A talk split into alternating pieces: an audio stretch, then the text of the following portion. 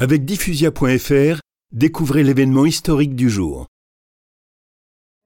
Et pendant l'Antiquité, ceux qui habitaient la Macédoine étaient les Macédoniens. Et le plus célèbre d'entre eux fut Alexandre le Grand. Bah, je croyais qu'il était grec.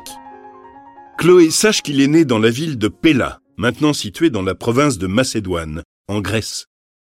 Mais à l'époque, c'est-à-dire en juillet 356 avant Jésus-Christ, Macédoine et Grèce étaient deux pays bien différents, même si les Macédoniens parlaient la même langue et adoraient les mêmes dieux que les Grecs.